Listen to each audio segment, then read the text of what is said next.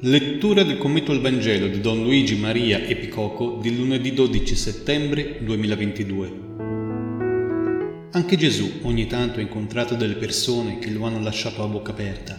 Sono quelle persone che, contravvenendo tutte le solite abitudini di fede, mostrano una fiducia nei suoi confronti libera da tutte quelle condizioni contrattuali con cui siamo soliti credere anche senza rendercene conto, mettiamo sempre delle clausole che suonano un po' così.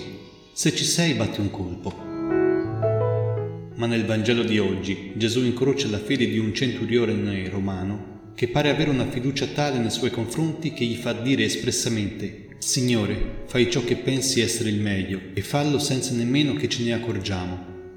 Infatti Gesù, allertato dalla presenza di un malato a casa di questo centurione, si stava già recando lì per guarirlo. Non era ormai molto distante dalla casa quando il centurione mandò alcuni amici a dirgli Signore, non disturbarti, io non sono degno che tu entri sotto il mio tetto, per questo io stesso non mi sono ritenuto degno di venire da te, ma di una parola, il mio servo sarà guarito. Ecco, una fede che non cerca segni, confermi, rassicurazioni, Ecco una fede che si fida al punto di dire a Gesù, non sono nemmeno degno che tu venga, basta che tu lo dica, che tu lo voglia, e sono certo che tutto cambierà.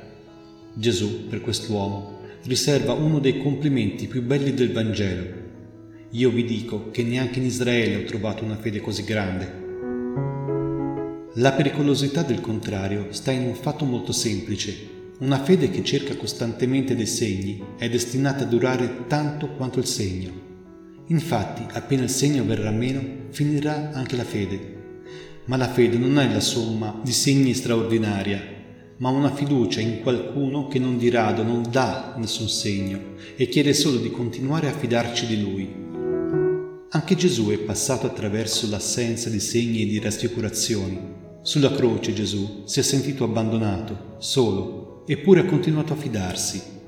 Credere è avere fede proprio in assenza di segni, quando ci si sente atei e invece si sta diventando credenti.